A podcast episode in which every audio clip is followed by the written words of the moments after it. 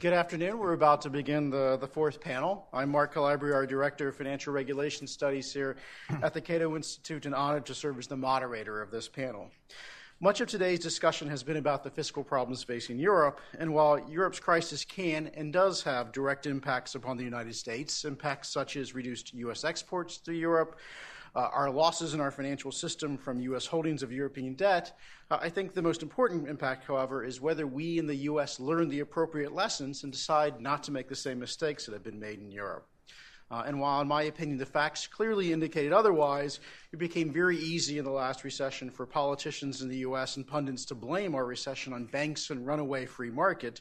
Uh, we should not forget that early in the European recession, that was also tried, first blaming speculators and short sellers for the problems in Greece uh, rather than the governments. Fortunately, uh, I think that blame game at least did not fool many of us for too long, uh, and that the unsustainable nature of the European welfare state and its dependence on bank financing of government debt became too obvious and too uh, to, to really just explain away as a result of a free market. The fact is that the very structure of the European welfare state is flawed. Uh, whether we ignore the flaws in our own system is going to be the topic of today's panel. We are very fortunate to have a very distinguished panel to talk about the relevancy of Europe's debt problems to the United States. Our first speaker will be Cato's own Michael Tanner, who serves as a senior fellow focusing on issues mostly related to entitlement reform, uh, particularly focused on health care. In addition to launching Cato's project on Social Security Choice, Michael is a prolific writer. In addition to a weekly column for National Review Online, he's the author of numerous books, many of which are published by Cato. I have to say my personal favorite is Leviathan on the Right How Big Government Conservatives Brought Down the Republican Revolution, uh, partly because I think it reminds us that the problems uh, in the United States today are not the result of one party. Uh, we are in a bipartisan mess, uh, and I think that's important to keep in mind going forward. Our second speaker will be, I guess, in keeping with the tradition of making sure we have a Canadian at least on every other panel. Our second speaker will be Pierre Lemieux. Pierre is currently an associate professor at the University of Quebec at Hull. From 1980 to 1989, he served as an economic advisor to the province of Quebec's Chamber of Commerce. Uh, he has also recently authored a book directly dealing with today's topic, which is titled The Public Debt Problem A Comprehensive Guide. Uh, and let me say, having read a draft, that I highly recommend it. I think it's very insightful and very accessible introduction to the problems that we're talking about today. Our next speaker will be Desmond Lachman, who is currently a resident fellow at the American Enterprise Institute. Previously, he served as managing director and chief emerging market economic strategist at Salomon Smith Barney. He also served as deputy director in the International Monetary Fund's Policy Development and Review Department. Our final speaker will be Mickey Levy, currently chief economist at Bank of America, a position he's held since 1998. He was also the 2004 recipient of the Blue Chip Economic Indicator's Most Accurate Forecasting Award. So I think we can uh, pay very close attention to what his forecast of the situation is going to be. Uh, in addition to his service in the private sector, he's held positions at the American Enterprise Institute and the Congressional Budget Office. Uh, I want to note over here on the corner, uh, or at least copies of Pierre's uh, slides, which are going to come up again. Uh, but with that, I'm going to turn the panel over to Michael.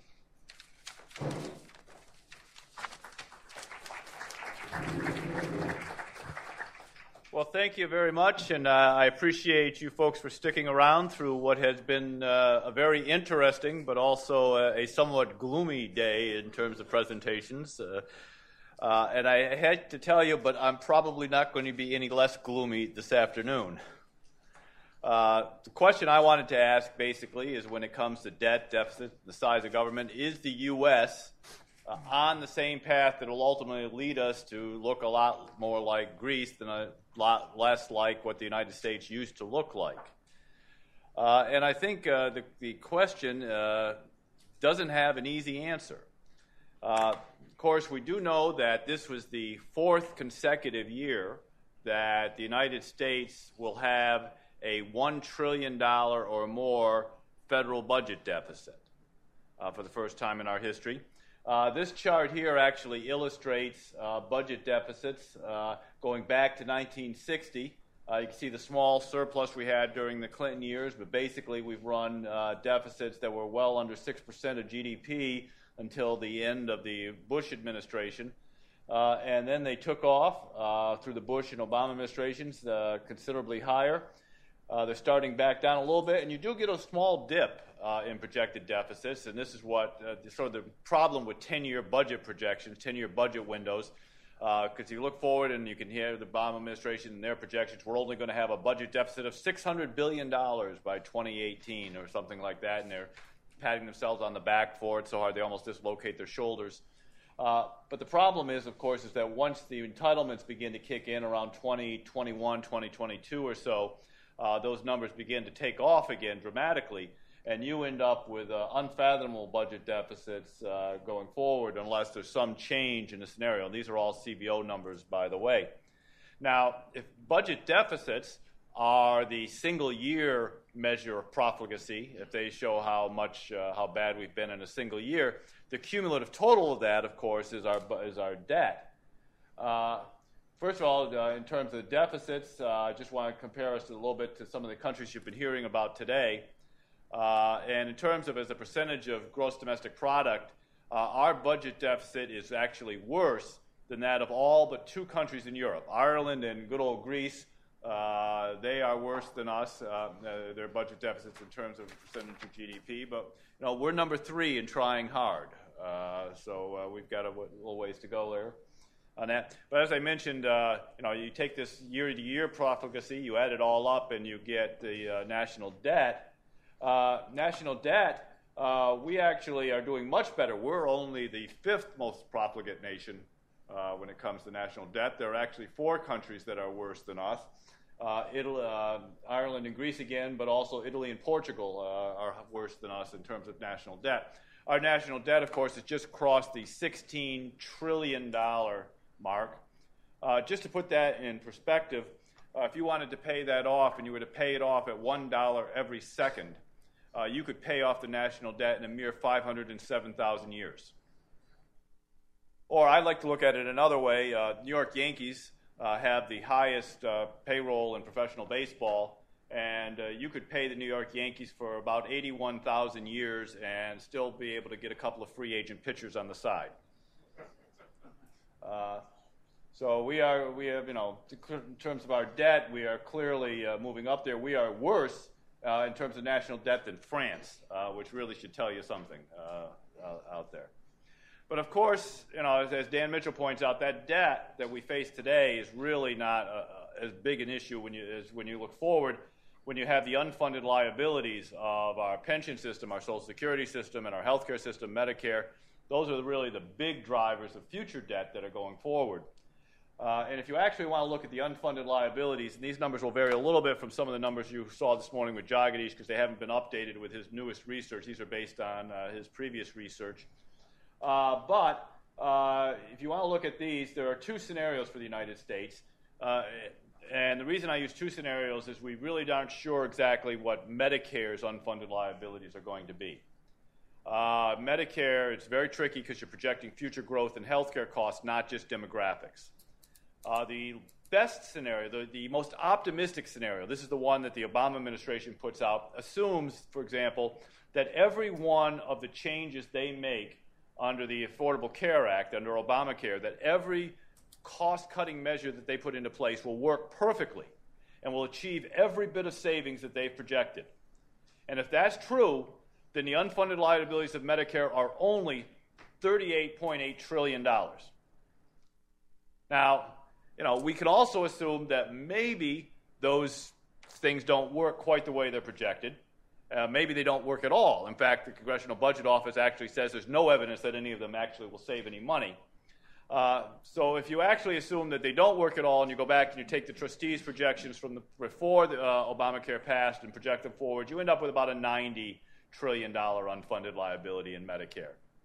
And then you, of course, have about 22 trillion in unfunded liabilities from Social Security, uh, and throw in our 16 trillion dollar national debt, and what you end up with is a to- is somewhere uh, in the area of between just under 500% to as much as 911% of GDP being the U.S. total indebtedness. The real level of debt facing this country could potentially exceed 900% of GDP.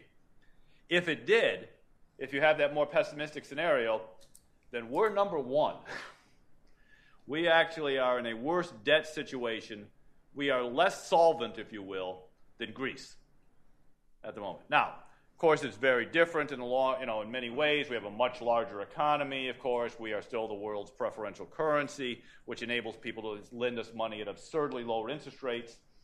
Uh, and we can, of course, presume that they will do that forever. Uh, some, some economists say, you know, don't worry about it, borrow it. They're giving us you know, real low interest rates, uh, so we can go ahead and borrow all that money.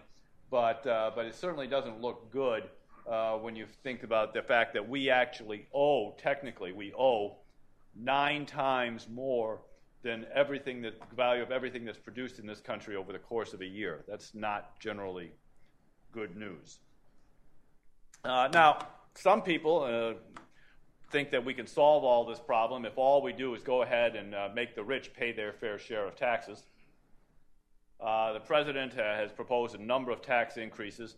Uh, just, to, just to put that in perspective, the president, if the president were to get everything that he wanted in terms of his tax hikes, he would get about $325 billion in new taxes over the next 10 years, uh, which is slightly less than the amount of spending increases that he's proposed over the next 10 years. So it wouldn't do much of anything in terms of actually reducing deficit or debt. Uh, but let's assume, you know, I, I, think, you know, the president's actually sort of a piker when it comes to, uh, when it comes to tax increases. I think that we really want to make the rich pay their fair share. We should just go out and confiscate it all. Let's just go out and take every bit of it. And this chart shows you exactly what, what would happen in that case. Uh, the two lines on the left, uh, the tall red line is the one assuming the, the bad case for Medicare and the, the worst case scenario. But the, the blue one next to it assumes the really good news, you know, that we, we keep Medicare's unfunded liabilities down to under 40 trillion or so. Uh, that's the amount of actual indebtedness we face as percent of GDP. Uh, the blue line, the light blue line next to the next to that is the actual uh, debt we face. The national debt, 16 trillion dollars in national debt, which is about 100 percent of GDP. It's the value of everything we produce in this country. It's just over 100 percent, 102 percent, I believe is the last numbers I saw. And the little dark uh, line, uh, grayish uh, box next to that, that is the total wealth of every millionaire and billionaire in America. So if uh, you know the Obama administration were to go out and uh, fulfill their greatest desires and confiscate all that money from all those evil one percenters, uh, it wouldn't even pay off the national debt, let alone make a dent in what we really own. There simply is no possible way to tax your way out of the situation we're in. You can't get there from here. There is no possible way to actually do that. Uh, in fact, uh, according to the Congressional Budget Office, these are the tax rates you would actually have to have in order to pay our current obligations. Now, this assumes there wouldn't be a single increase in government spending going forward. No new government programs whatsoever implemented from this point on. This is just our current obligations that you would actually have to raise the current top 35% income tax rate and the corporate tax rate would both have to be raised to 88%. The 25% in tax rate would have to go to 63%, and the 10% income tax rate would have to go to 25%. If you did all of that, assuming that the economy was still moving uh, at that point, uh, you could pay off our existing obligations without if you did, as long as you didn't undertake any new ones. Uh, does anyone really believe that you can do that and have a functioning economy? Uh, I think they're pretty pretty negative. Uh, now, as Dan Mitchell pointed out to you, the uh, you know we we think that these debt and deficit numbers are not are the symptom, not the disease. They're only you know the, the manifestation of the problem, which is government spending, which is the size of government as Milton Friedman used to point out, it's not whether you pay for it through taxes or debt that's the real burden on the economy. It's how much money the government takes out of the private sector uh, and controls. Well, you know, this is uh, the projection of the growth size of government and government spending going forward uh, right now. Uh, by the middle of the century, the federal government will be consuming 43% of GDP in this country uh, which is higher than the average consumption in Europe today as a percentage of GDP. Uh, of GDP. Uh, and of course, by the end of the century, it's, it's astronomical. But I would point out that that's only federal government spending, well, 43%. State and local governments take between 15 and 20% of GDP on top of that. So you'd actually have government at all levels by middle of the century consuming about 60 cents out of every dollar produced in this country. Again, I think you end up just sort of an intolerable burden, something that you can't possibly deal with. So clearly, any changes we make, anything we want to do to actually right the ship, is going to have to involve some sort of important government spending cuts. We're going to have to reduce the size of our government. And faced with this, you know, we saw a great example last Thursday, uh, last last Wednesday in Denver, where the two president can- presidential candidates squared off on the important question of whether or not we were going to kill Big Bird.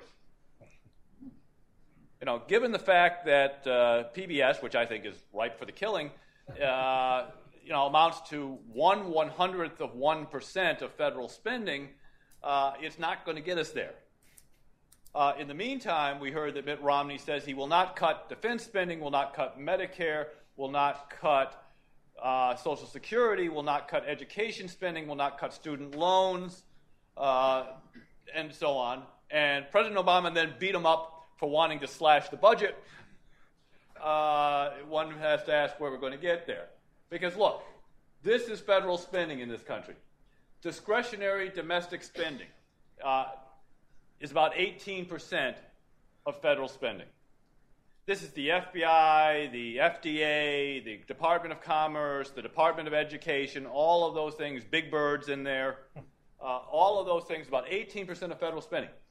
You could abolish it all tomorrow. And believe me, I dream of this every night. but if you got rid of it all, we would still run a $500 billion deficit this year. You can't get there by dealing with Big Bird and the waste and fraud and abuse in government and all the other excuses. You have to put defense on the table, and you most importantly have to put entitlements on the table Medicare, Medicaid, Social Security. That's 46% of federal spending. Whoops, I turned this on there. That's 46% of federal spending. Know, you can't touch interest on the debt. So basically, if you want to cut the size of government, cut government spending, and balance the budget, you have to be willing to deal with the entitlements in this country. And unfortunately, unfortunately, at this point, I don't see the courage in either political party to do so. And if we don't find that courage, if one of the candidates doesn't step up and be willing to tell the American people the truth about this, then I think very often, very soon, the United States is going to become Greece. Thank you very much. Uh, thank you, Michael. Uh, Pierre.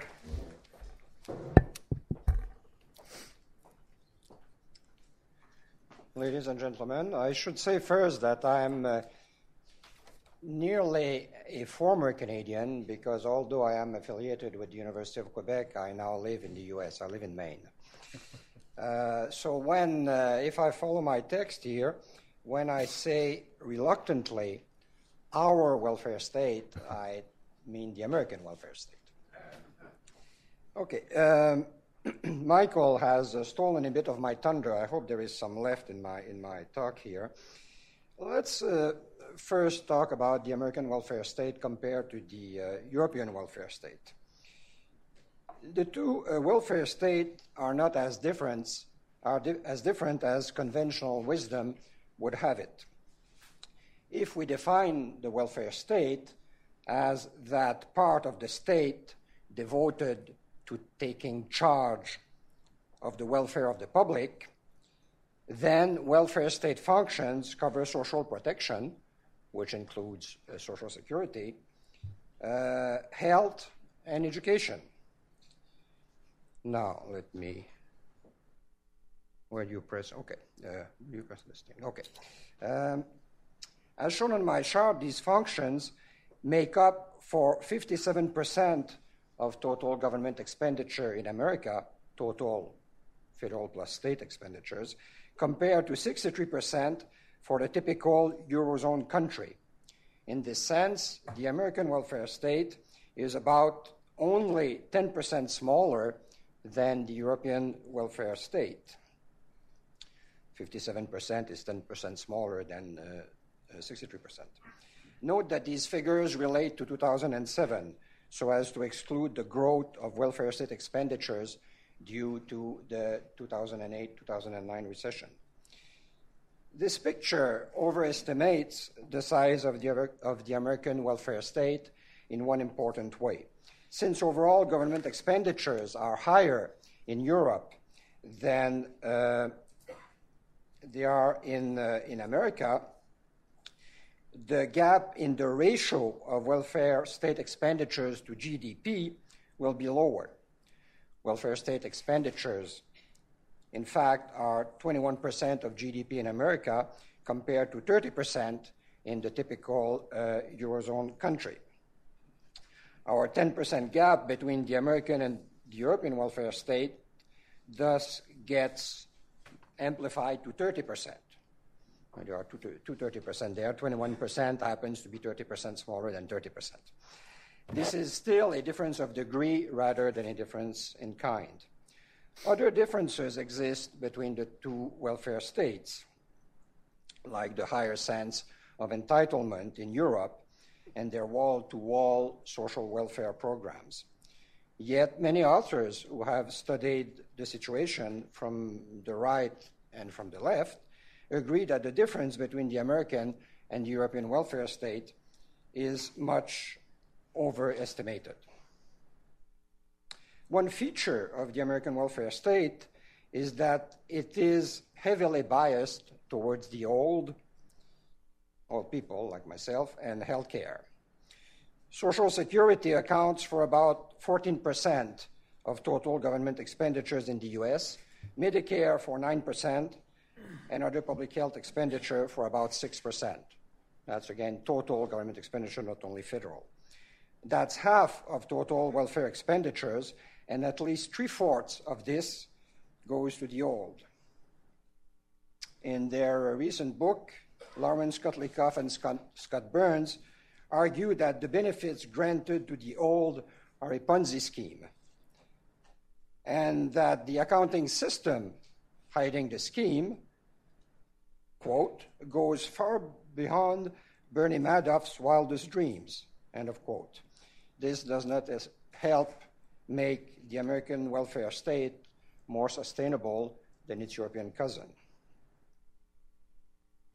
Another relevant fact is that uh, taxes are lower. Taxes are lower in uh, the United States than in most other countries. Virtually all government revenues are taxes or ultimately come from taxes. So the global tax rate of a country can be measured by the ratio of total government revenue over GDP, which is also national income. In 2007, this ratio was uh, uh, 34% in the US uh, compared to 42% uh, in the OECD and to 44% in our 10 Eurozone countries. The global tax rate is thus 23% lower in America than in the Eurozone. Now, if the, the American welfare state is 30% smaller than its European cousin, and if the gap in the global tax rate is not much lower, that is 23%, we would expect our welfare state to develop the same sort of problems as theirs. And indeed, it can be shown that the debt problem is as bad in America as it is in Europe. Much of the American welfare state has been financed by deficits, that is, by increases in the public debt and thus in future taxes.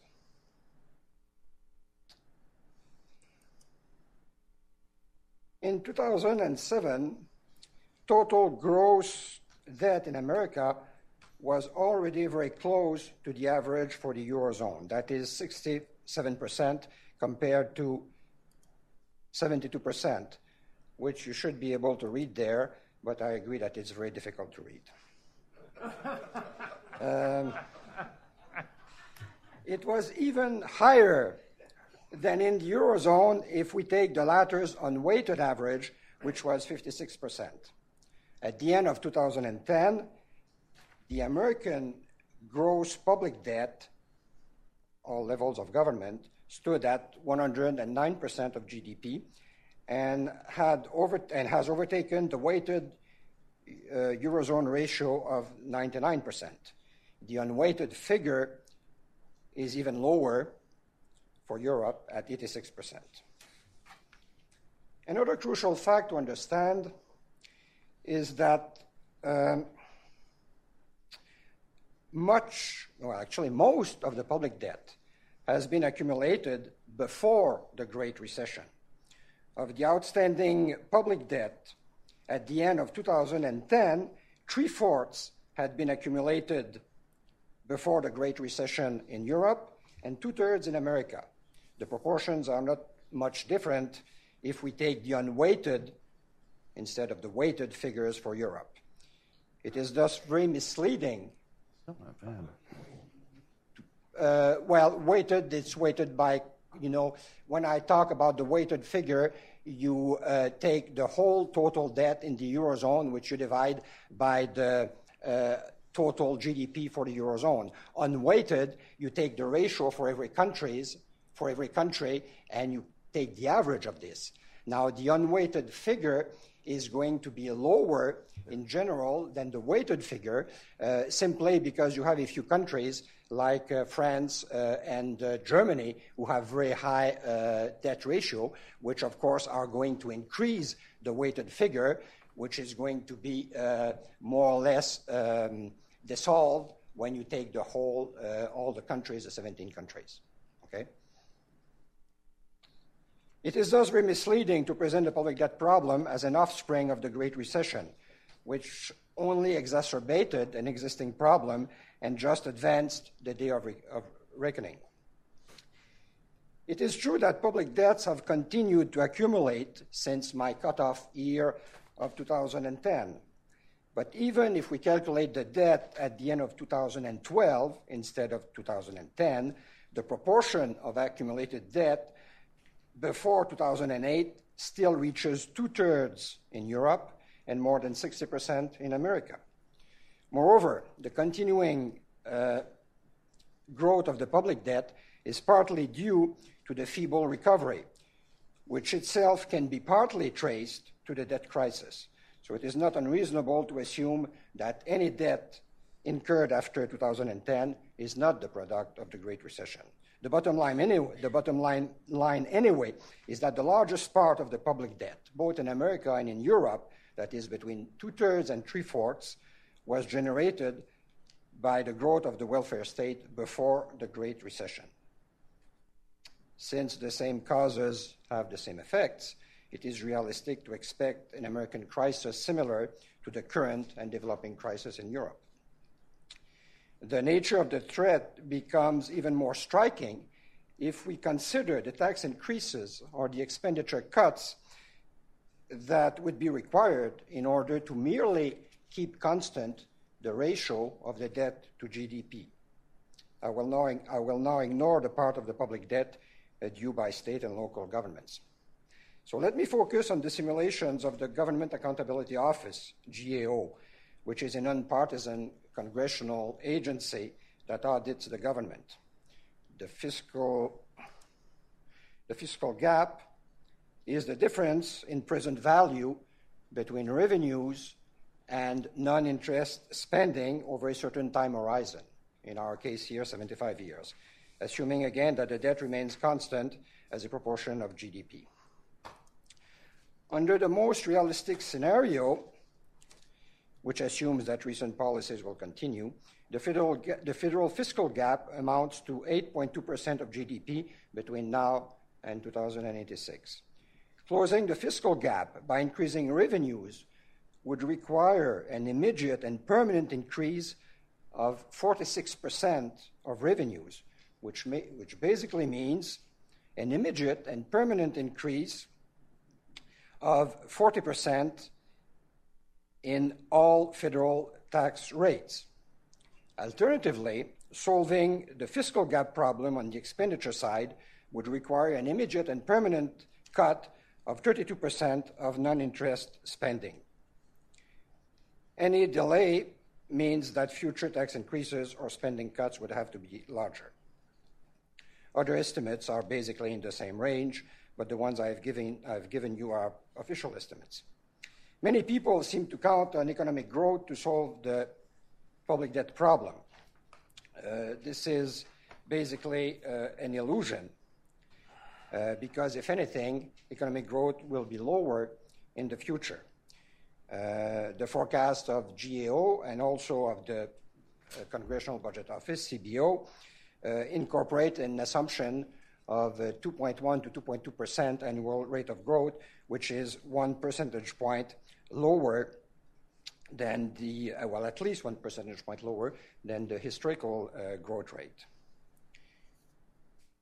Indeed, the American growth rate, as you know, have, has, has declined over the past um, few decades. Um, it is a fair bet that one of the causes of the slowing down of economic growth lies in the decline of economic freedom and the consequent loss of flexibility in the American economy.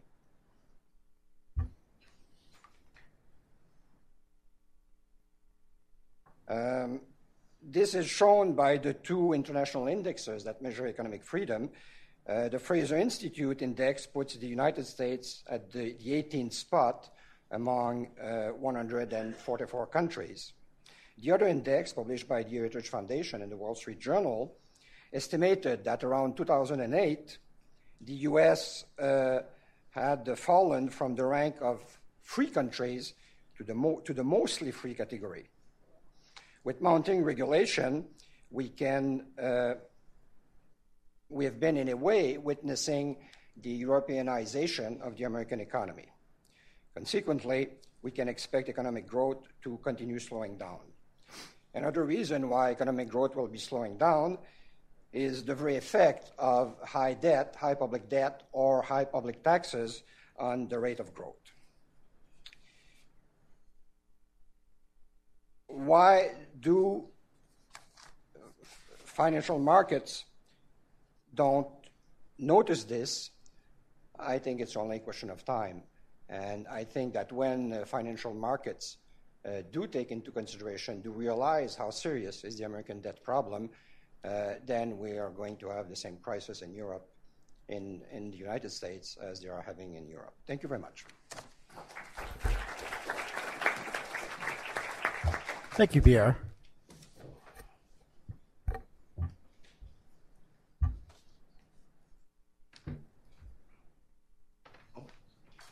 Um, thank you very much for inviting me. Uh, I'm going to take a somewhat different approach, you know, talk a little bit more about Europe than before I get into the United States. Uh, I think that it would be a good idea to have a correct diagnosis of what is causing the European crisis right now and I want to talk a little bit about that. I then want to go on to talk about why I think that the action of the ECB to do whatever it takes to save the euro is unlikely to be successful. And then finally, I want to draw a few lessons uh, from Europe that I think are relevant to the United States.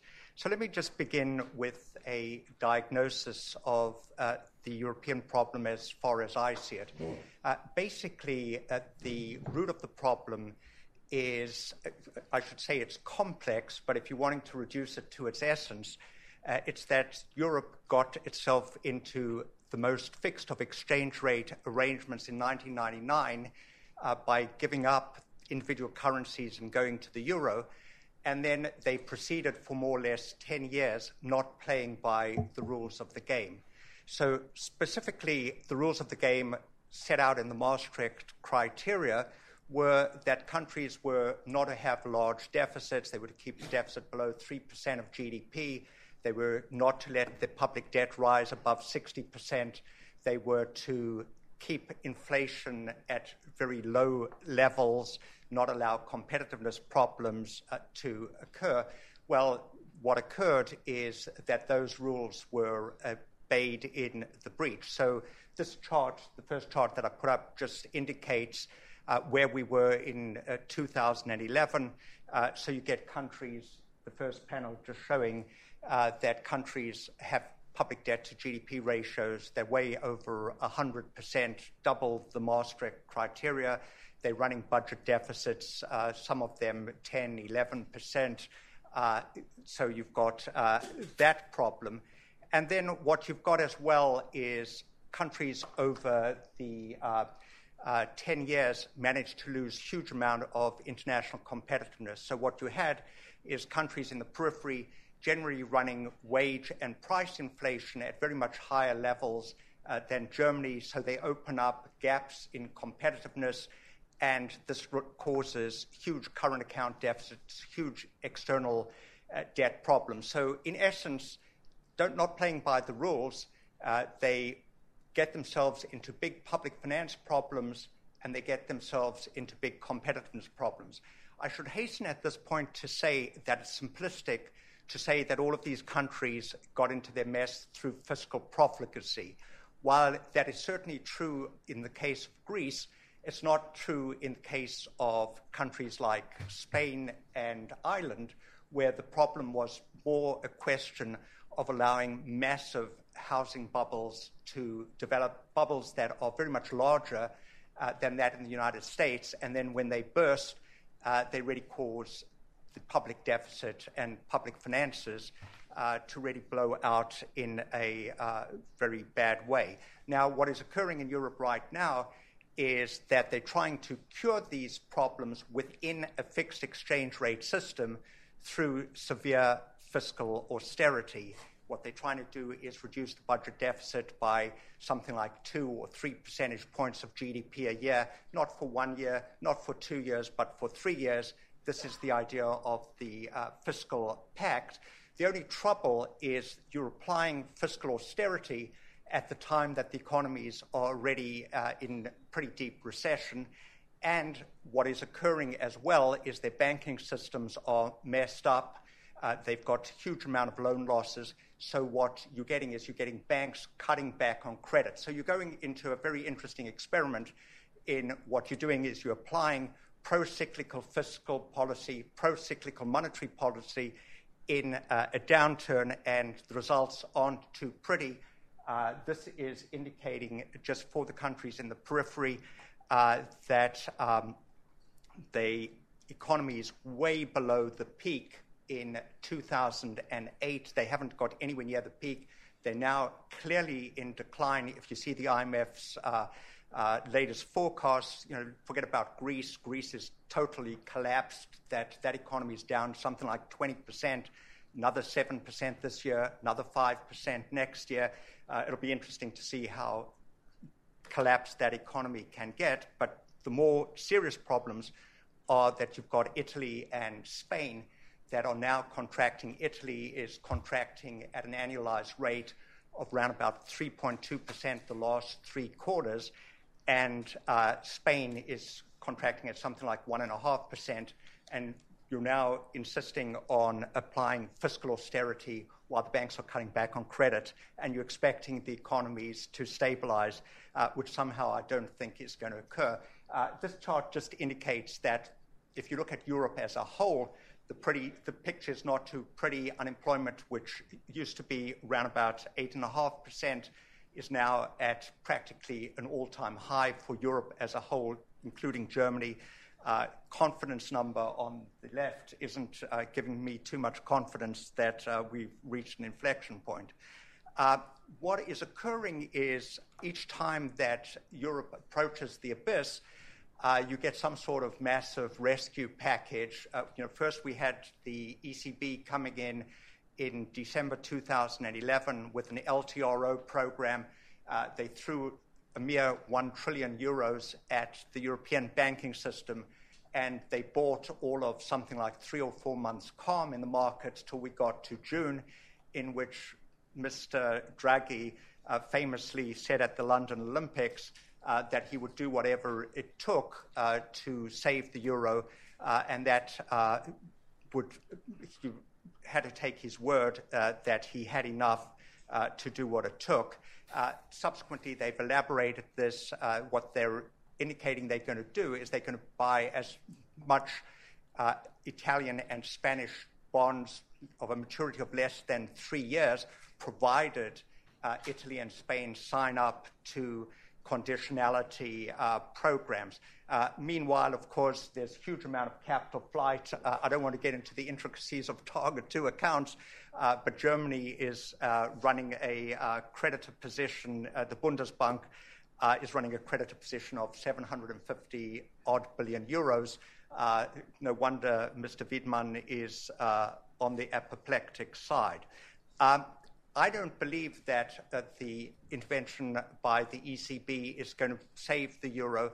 Uh, you know, basically, for a fundamental reason is that they aren't changing the basic uh, fundamentals uh, in the sense that the money is conditional on these countries following hugely austere fiscal policies in the middle of a slump with their banks in very bad shape. So my expectation is we'll see the recession deepening substantially in 2012, and that, of course, will drive uh, the political process. Uh, the natives in Portugal, Ireland, uh, Greece aren't too happy. Uh, they're in uh, the streets already, so we'll see where they are in 2013. Of course, it does nothing to deal with the Greek situation.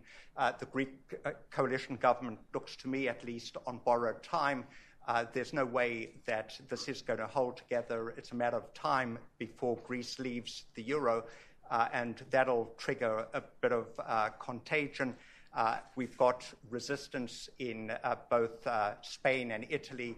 Don't want to get into the problems of Catalonia or the Italian election in April, but they don't look as if they're running to the IMF. I remember Stan Fischer uh, used to mention that you go to the IMF with the same enthusiasm as you go visit your oncologist.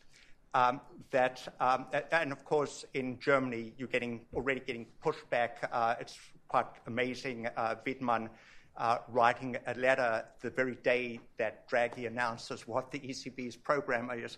Uh, Weidmann of the Bundesbank comes out and says that they're on the wrong course. That to me doesn't look like it's a sustainable position. So, where does this all leave us for the United States?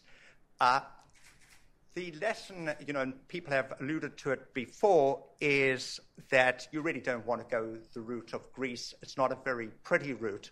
Uh, and I think that there's a lot of validity to that uh, argument. The only trouble is uh, that the United States train has long since left the station.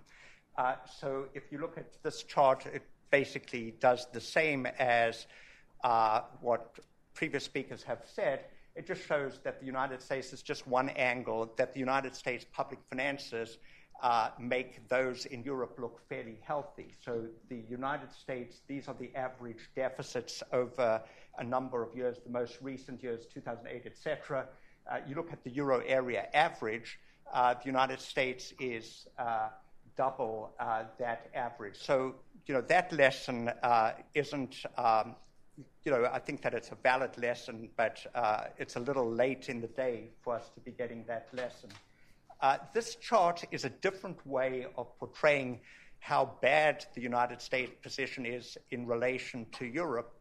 Uh, what it does is, on the one axis, uh, I've forgotten whether they're Y's or X's anymore, uh, probably giving my age, that the vertical axis is the uh, budget deficit. Uh, the uh, horizontal axis is uh, the gross level of debt. You know, just look at the circled areas. You see, United States gross level of debt now is over 105 percent, something like 15 percentage points higher than that in Europe. And what you've got is you've got uh, the budget deficit in the United States is more than double that in uh, Europe. You know, if you look at Germany uh, and the United States, uh, you know, Germany is in pretty good. It looks like it's in the pink of health compared uh, to the United States. The United States looks more like, to me, uh, more like the Portugals and Irelands of the world, which is not too good.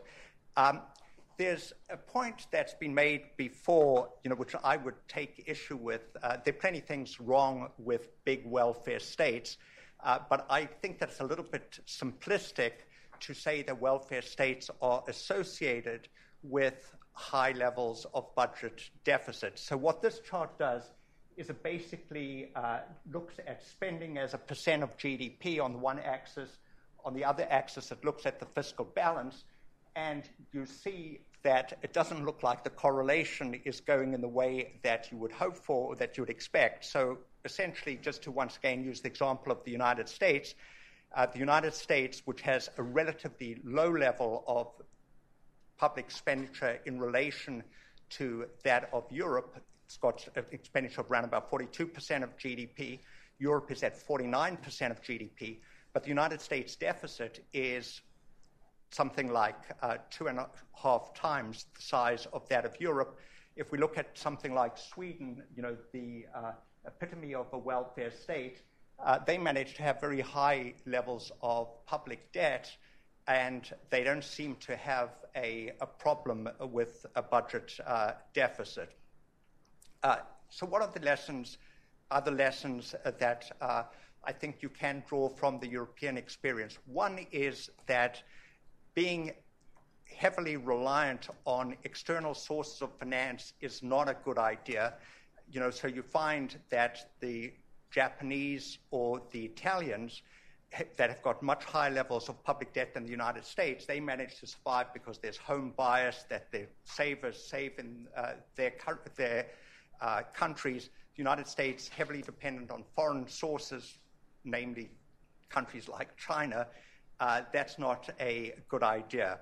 Something that uh, you know I would like to send this chart to Paul Krugman is uh, he basically makes the argument that why are you bothered about high level of United States public expenditure? Why don't you spend more to get ourselves out of the deficit? You know, because we can borrow at one or two percent. Uh, you know, this chart you know indicates, and I think that that's really an important lesson, is that countries like Greece, as late as 2009, were borrowing at 18 basis points above the rate at which Germany had borrowed. So, in other words, to put it in a different way, if Germany was paying 3% for its 10 year financing, uh, Greece was paying 3.2%. Uh, you know, so much for the efficiency of markets and for foresight of markets.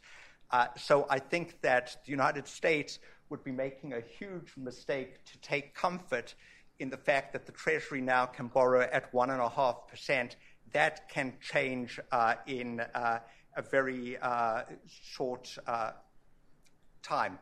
The last three lessons uh, you know, that I would draw uh, from the situation is that fiscal austerity isn't much fun, that if this chart you know, indicates that even in the United Kingdom, uh, which has a floating exchange rate and where the Bank of England is really trying to offset this through a huge amount of quantitative easing. Uh, the United Kingdom is not doing too well.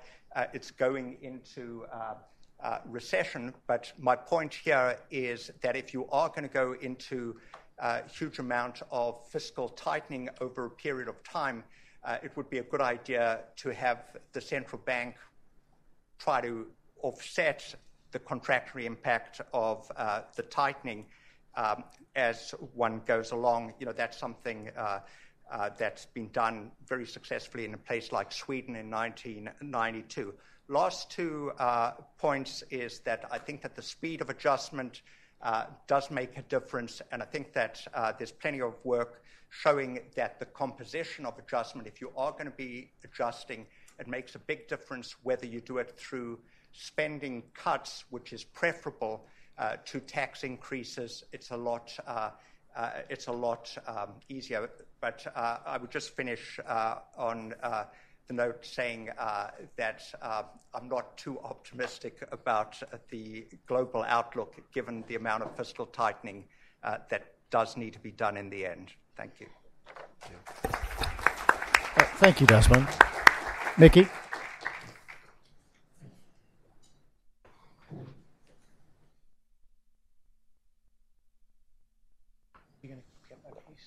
They're loading it now.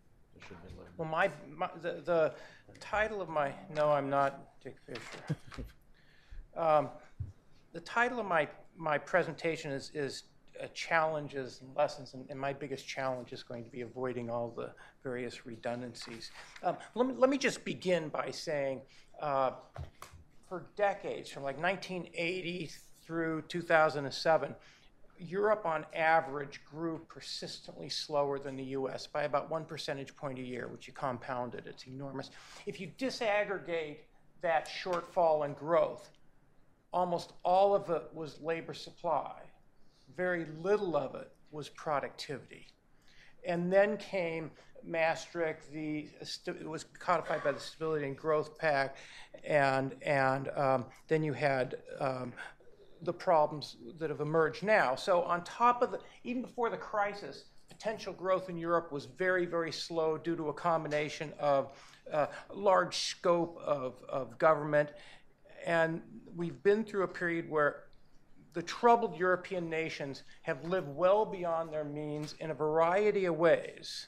Um, for some countries, it was excessive sovereign or private sector debt. For others, loss of competitiveness. And I want to come back to this measure. Um, the housing bubbles in, in Ireland and Spain. Keep in mind the ECB, when it, when it you know, sets its monetary policy, uses uh, harmonized data. So what was right for Germany 10 years ago, uh, rates were way, way, way too low for um, for Ireland and Spain that, that under, underscored, that, that, led to the, the housing bubble and boom. And then, of course, um, the leverage that was provided by banks. So when we think about uh, the costs, the lessons from this, when you, when you live beyond your means, don't expect to turn things around overnight. When you live beyond your means, expect a very costly um, adjustment process with declining standards of living, um, and, and, and you're going to face political uh, opposition.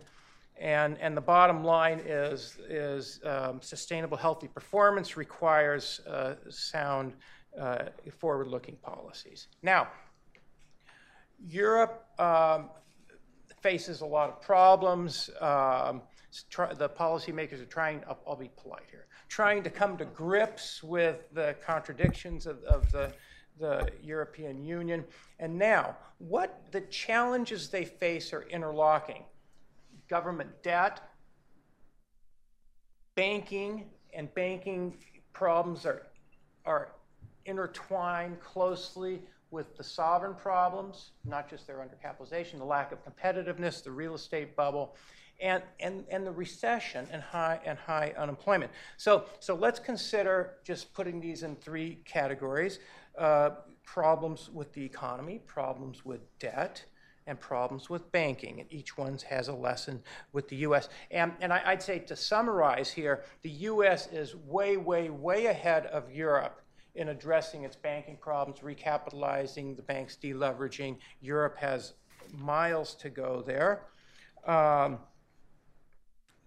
many European nations are well ahead of the U.S. in addressing its, its government fiscal problems, um, but the U.S. has made much more problem in its progress in its private uh, leverage.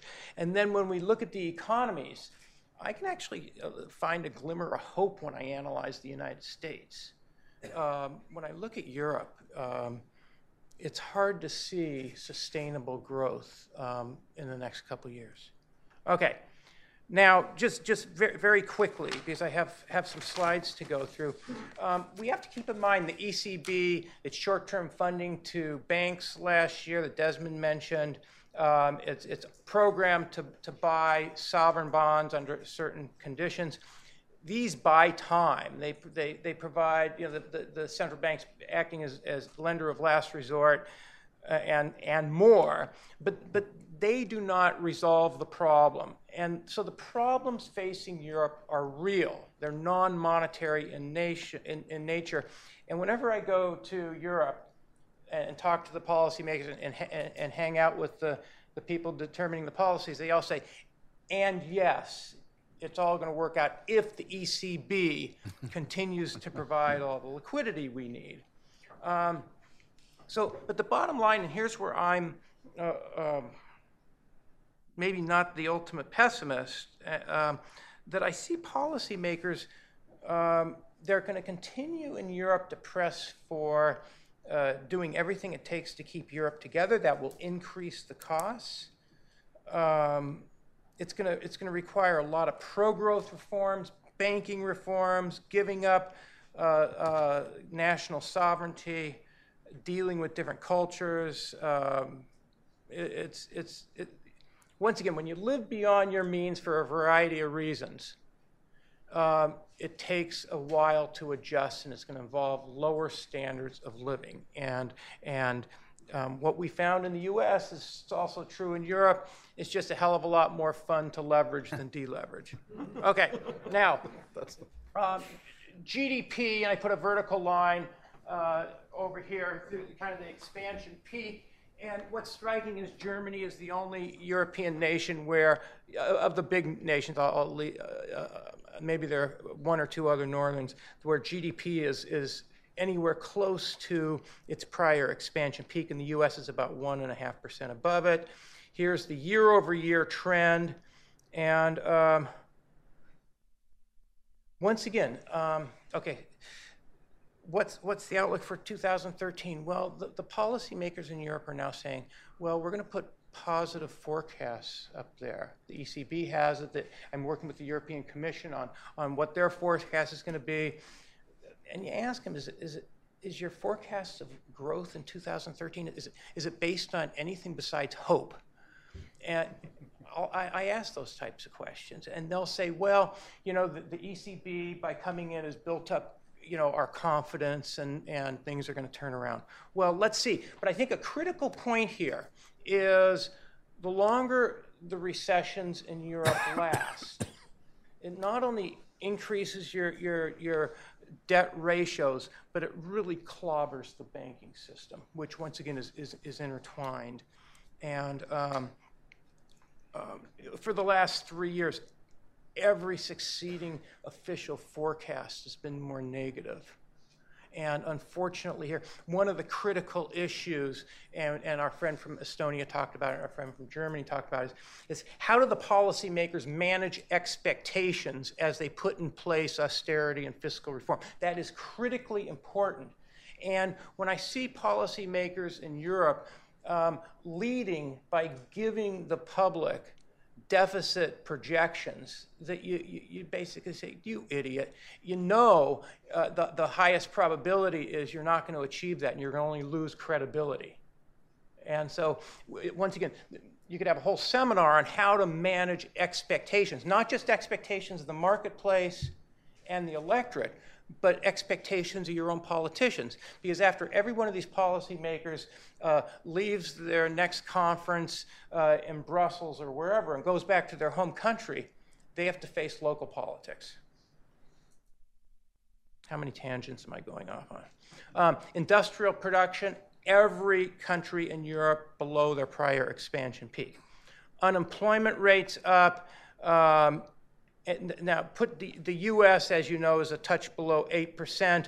Youth unemployment above 50% in Greece and Spain. Duration of unemployment is rising. When does that become structural? The U.S. on youth unemployment um, is, um, where are we? I don't know where it is, but it's, it's what, 18 or so? And, and we're very concerned about that. Okay. Um, going on in the economy, house prices in Spain are destined to fall further. Um, there's a whole sto- interesting story about this. The, the national supervisor, bank supervisors are protecting their banks and, and keeping the, the EP, EBA away. And so when they don't mark to market their portfolios, they're not clearing the housing markets and so on and so forth. Sounds familiar. What? Sounds familiar. Okay, now Earlier this morning, there was a lot of discussion about lack of competitiveness. So, one of the critical problems facing the European nations, the troubled ones, is their unit labor costs of production have risen dramatically relative to, say, say Germany's. And by the way, flip this chart on its head and you can see what's happened to exports.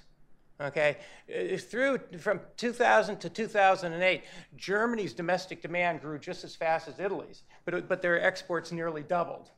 Okay, so um, an interesting point here is, is I did some research earlier this year and published a paper in which I disaggregated the unit labor cost differentials into productivity differentials and wage differentials. And what you find is, with the exception of Italy, that has had no productivity growth for 10 years, all of the inc- virtually all of the increase in unit labor cost differentials, that is loss of competitiveness, is wages.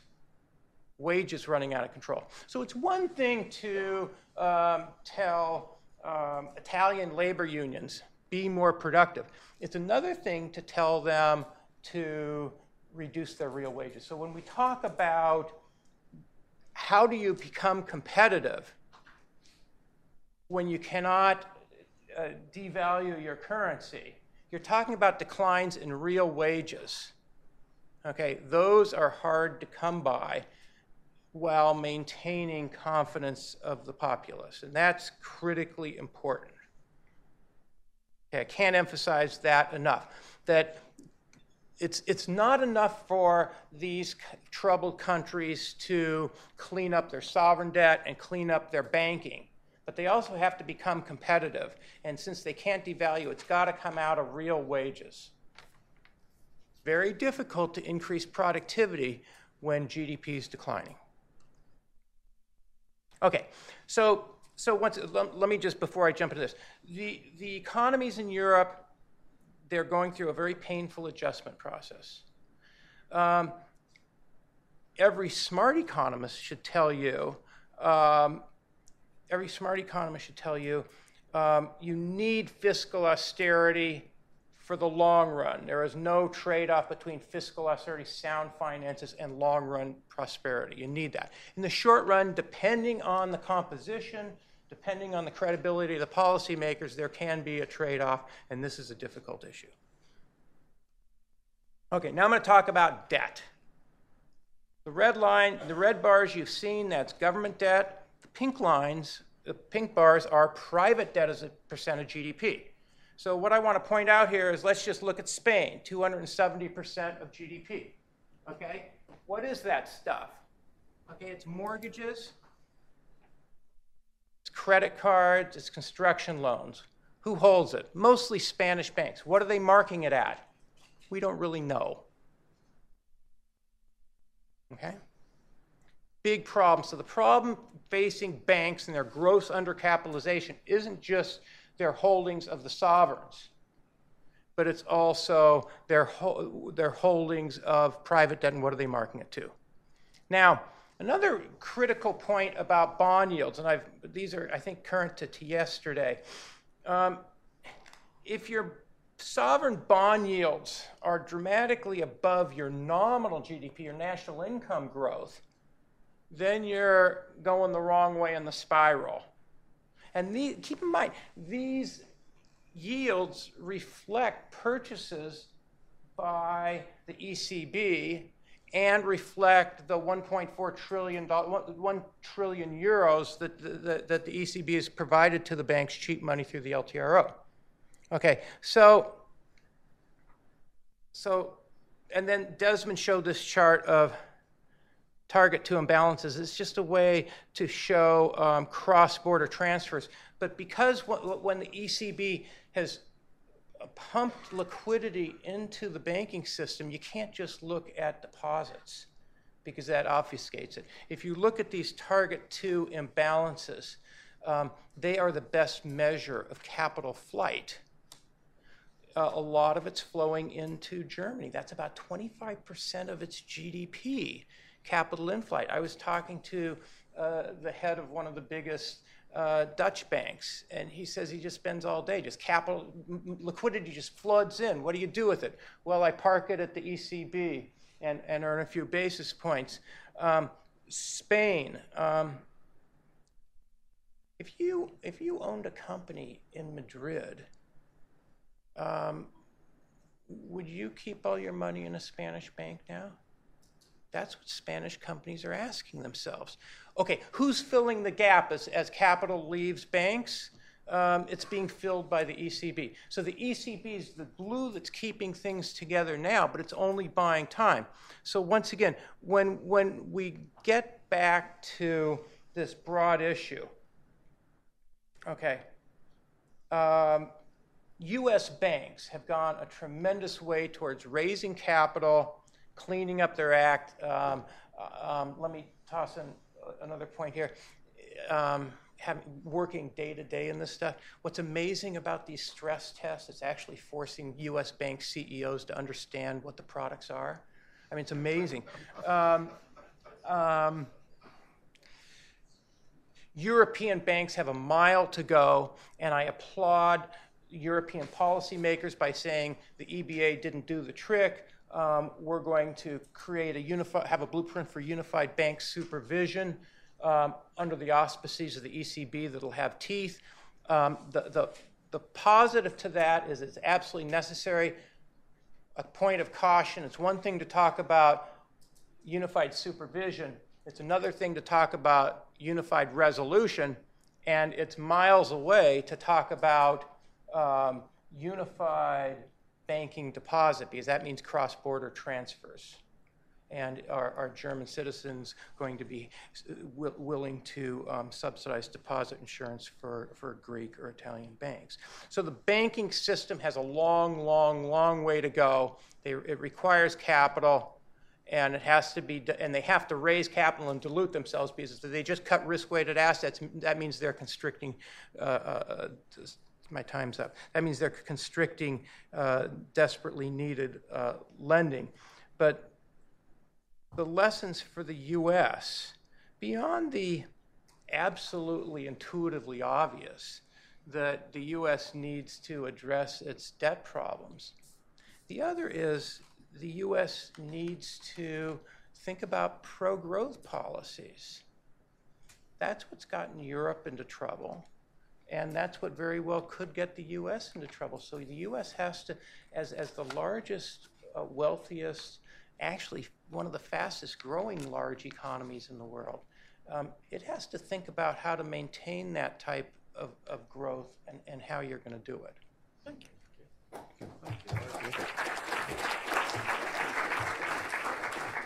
Well, I want to thank each of our panelists, and we have just a time for a few questions. So let me open it up uh, to the audience right here in the middle second row. Uh, please wait for the mic to come to you uh, and identify yourself, and also please uh, try to keep it to a question. Uh, right here in the middle in the front. Uh, Gerald Chandler of iTech uh, Consultants. To Mr. Levy and the whole panel, your last remark was what the U.S. needs to do.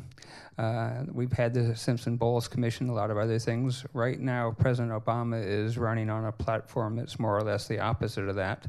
Do you think that after the election, if he's reelected, that he's going to uh, adopt the Simpson Bowles or do anything like what you said needs to be done? Let me, let me try to be an optimist here. we could use one. okay, so so let's let's hypothesize that President Obama is reelected, and then during a, a, a, transition period, what we have to recognize is we'll continue to face all of the uncertainties, even when we get into January and the fiscal cliff's done whatever it's going to do. You still face all the uncertainties. I think what may happen is one of his smart political operatives will come to him and say, um, if you're willing to broker a, a, compromise, we'll spin it positive and make you look great. Um, if you don't, you're going to be miserable for four years. So, so I, so, so, um, even if Obama's reelected, I don't I, I, I do see a potential for some, some kind of compromise. But once again, what I would emphasize here is we saw all day long we've seen a ton of charts showing the magnitude of spending and, and the magnitude of debt and the taxes. What's critically important to any compromise is what provisions are you changing and how are you affecting the allocation of national resources and how are you inf- uh, affecting incentives and are you doing so that builds hum- builds confidence i mean one thing we talk about in the us is this um, the stubbornly high unemployment rate, but juxtapose that with the fact that U.S. corporations are sitting on $1.8 trillion in cash, about 15% of GDP. What's going to unleash that? What is going to lead not just households but businesses to be confident enough in the future that they want to invest and they want to hire? So I can see a glimmer of light, maybe. Let's see, uh, right here. Yes. Oh, Desmond, you want to take a shot at that? I think that part of it would depend on how does the political balance change after the election? Are we going to get something that would break uh, the gridlock? Uh, but what is more likely to occur, I would think, is uh, that a crisis is going to force you to a sensible kind of solution. Bowles Simpson, to me, it seems that that was the biggest mistake that Obama made, certainly on the economic side during the administration, you know, not to run with that, you know, because I think that when we, you run through the numbers, uh, you really do have to do stuff on both the expenditure side and the revenue enhancement side. Your problem is of such a dimension uh, that Bowles Simpson uh, made a lot of sense, but politically, uh, it doesn't uh, it didn't work. I've, uh, my trouble is I sit around a colleague uh, who wrote a book on Congress, you know, Norm Ornstein. Uh, the title of the book was "It's Worse Than You Think." Yeah, uh, right here.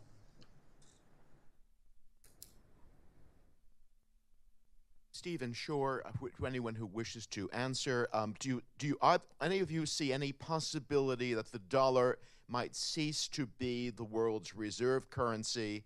And um, would you say that China has the same role in relation to the U.S. that the ECB does in relation to the euro? And regardless of who is elected president, if the Chinese made it clear that we must institute certain structural reforms, wouldn't that give an out to whoever is elected by simply saying, the Chinese made me do this?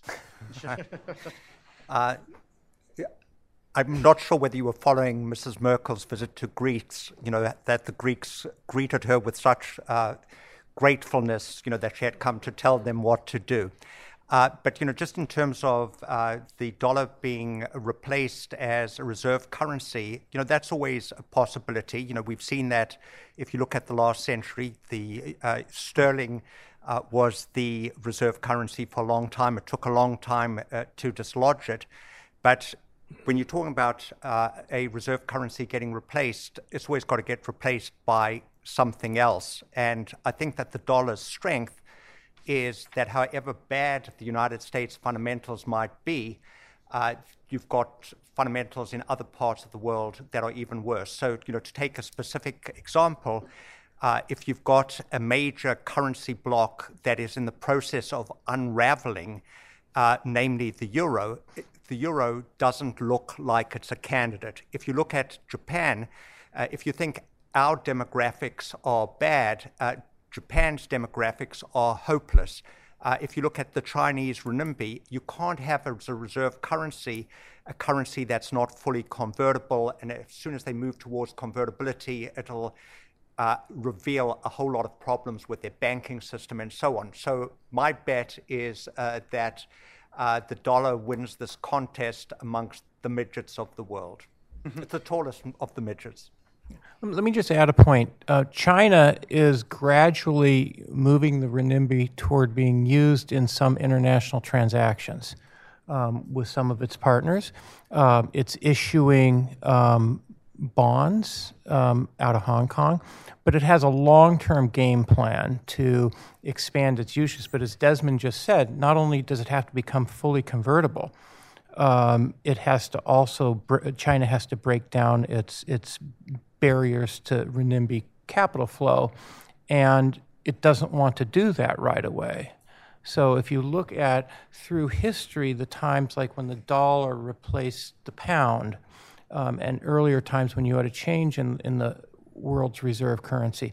There was always not just one country faltering, but another country, you know, that was a logical step in its place. And right now, there isn't that one. Um, and and by the way, China's very very open on on and public about how it's how it is changing, how eventually it does want to become more important, but it's never mentioned that he wants to become the reserve currency. Let, let me let me just throw one thing in though that is a trend that uh, some concern, and it my numbers on this are a few months old, so I don't have the, the latest.